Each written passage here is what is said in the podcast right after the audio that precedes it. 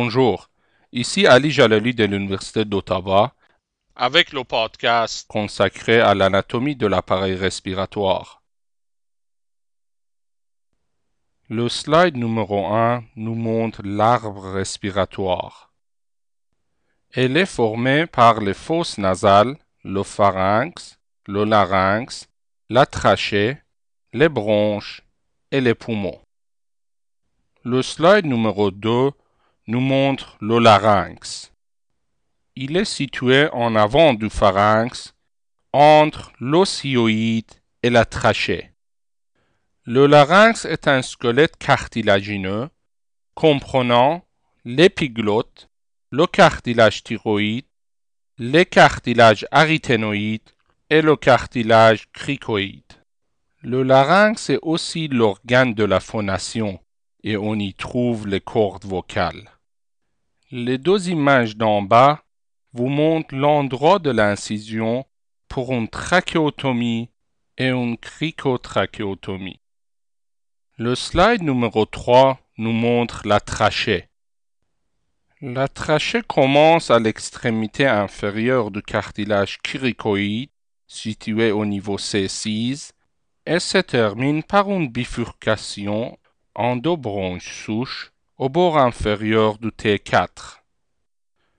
Sa paroi antérieure est formée des anneaux cartilagineux en forme de fer à cheval. Sa paroi postérieure est pleine et on y trouve le muscle trachéal.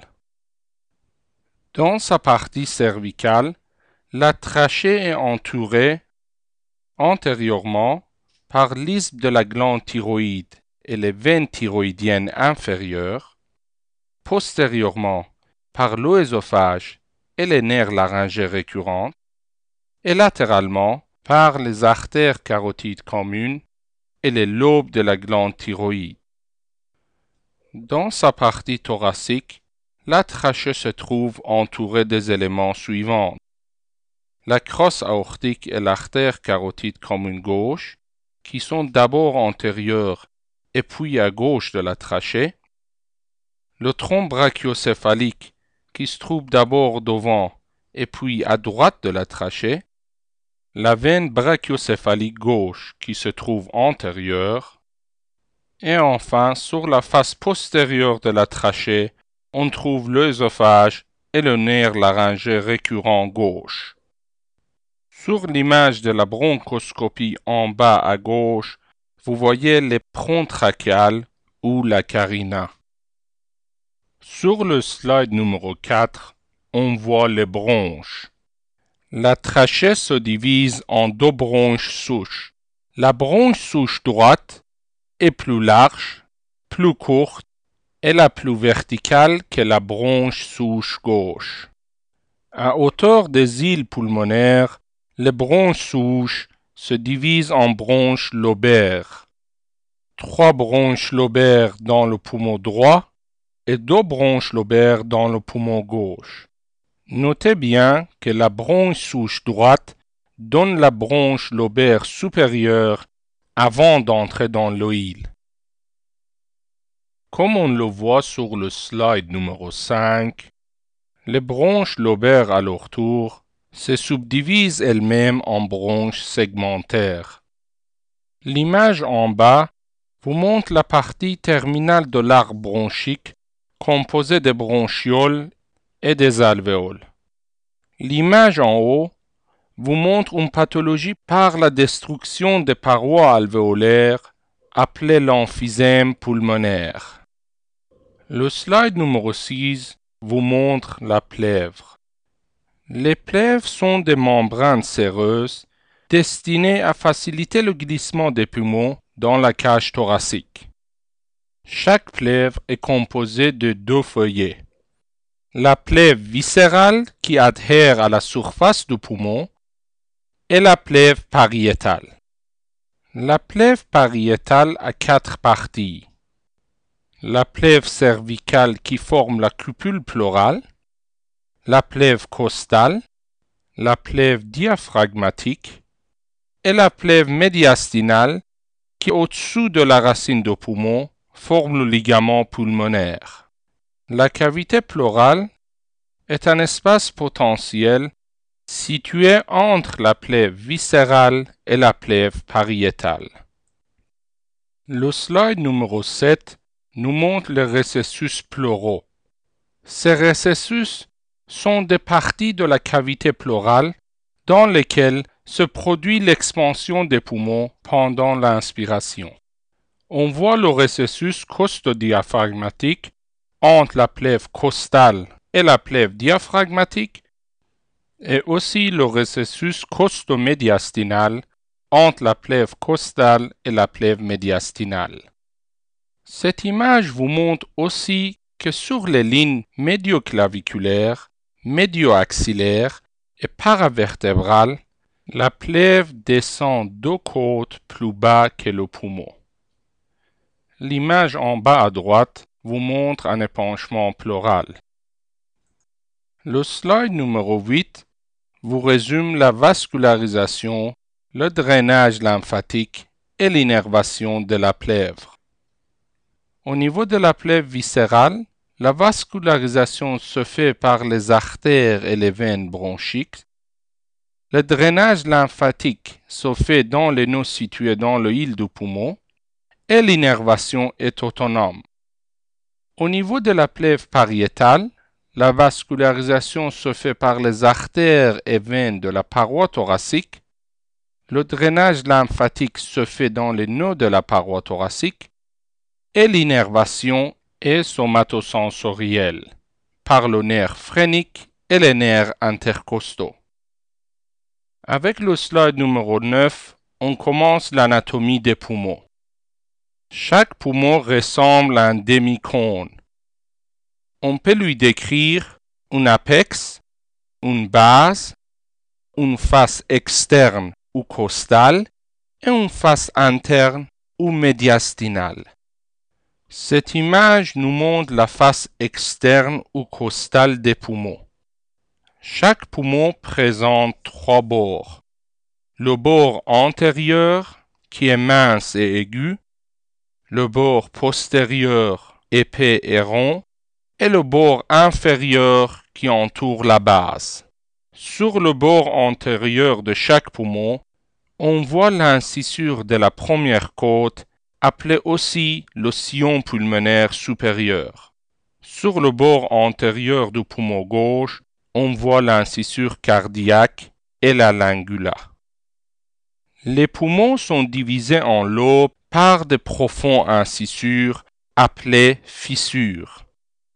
Il y a deux fissures dans le poumon droit, l'oblique et l'horizontal.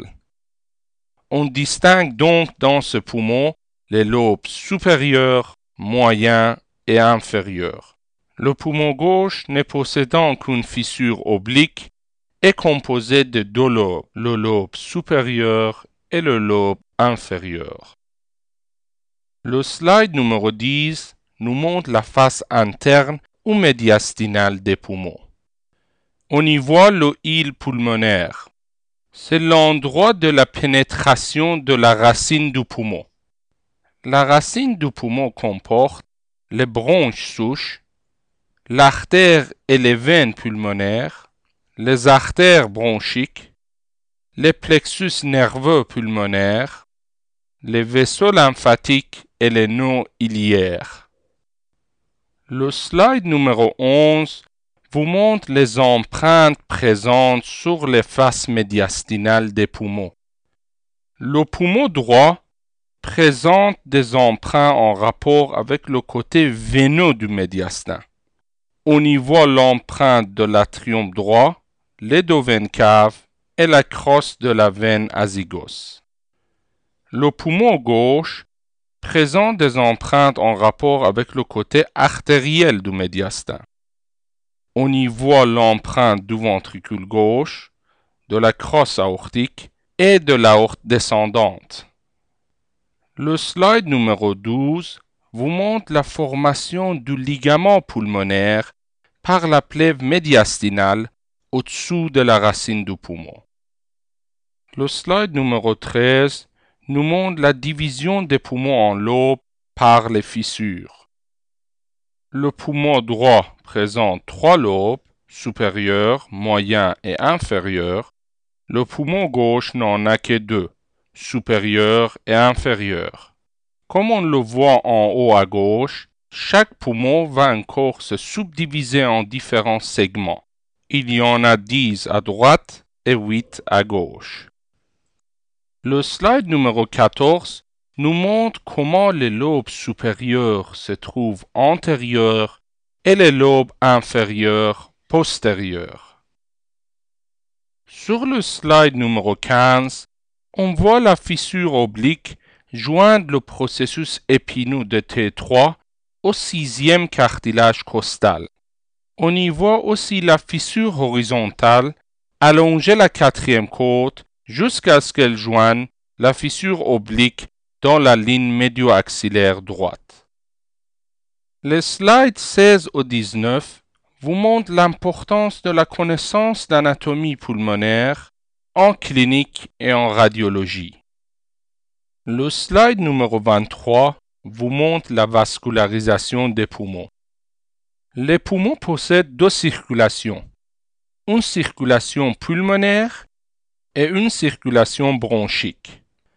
La circulation pulmonaire, par l'intermédiaire des artères pulmonaires, fournit le sang désoxygéné aux capillaires des parois alvéolaires. Puis, elle amène le sang oxygéné par les veines pulmonaires dans l'atrium gauche. La circulation bronchique fournit le sang oxygéné à tous les tissus pulmonaires sauf les alvéoles. Les artères bronchiques sont des branches de l'aorte et les veines bronchiques sont des tributaires du système azygos. Le slide numéro 21 met en évidence les vaisseaux pulmonaires au niveau du île du poumon. L'image en haut à droite vous montre une embolie pulmonaire causée par l'obstruction d'une artère pulmonaire. Le slide numéro 22 nous montre l'innervation des poumons. On y voit le plexus pulmonaire se situant dans la racine du poumon et contenant des fibres sympathiques et parasympathiques. Le slide numéro 23 vous montre le drainage lymphatique des poumons. Les vaisseaux lymphatiques superficiels vont se drainer directement dans les nœuds bronchopulmonaires. Les vaisseaux profonds vont d'abord se drainer dans les nœuds pulmonaires et puis dans les nœuds bronchopulmonaires le lymphe va se drainer des nœuds bronchopulmonaires situés au niveau du hile, dans les nœuds trachéobronchiques et puis les nœuds paratrachéaux. Des nœuds paratrachéaux, le lymphe va rejoindre le tronc bronchomédiastinal. Rappelons-nous que le tronc bronchomédiastinal gauche se draine dans le conduit thoracique. Celui de droite se draine dans le conduit lymphatique droit.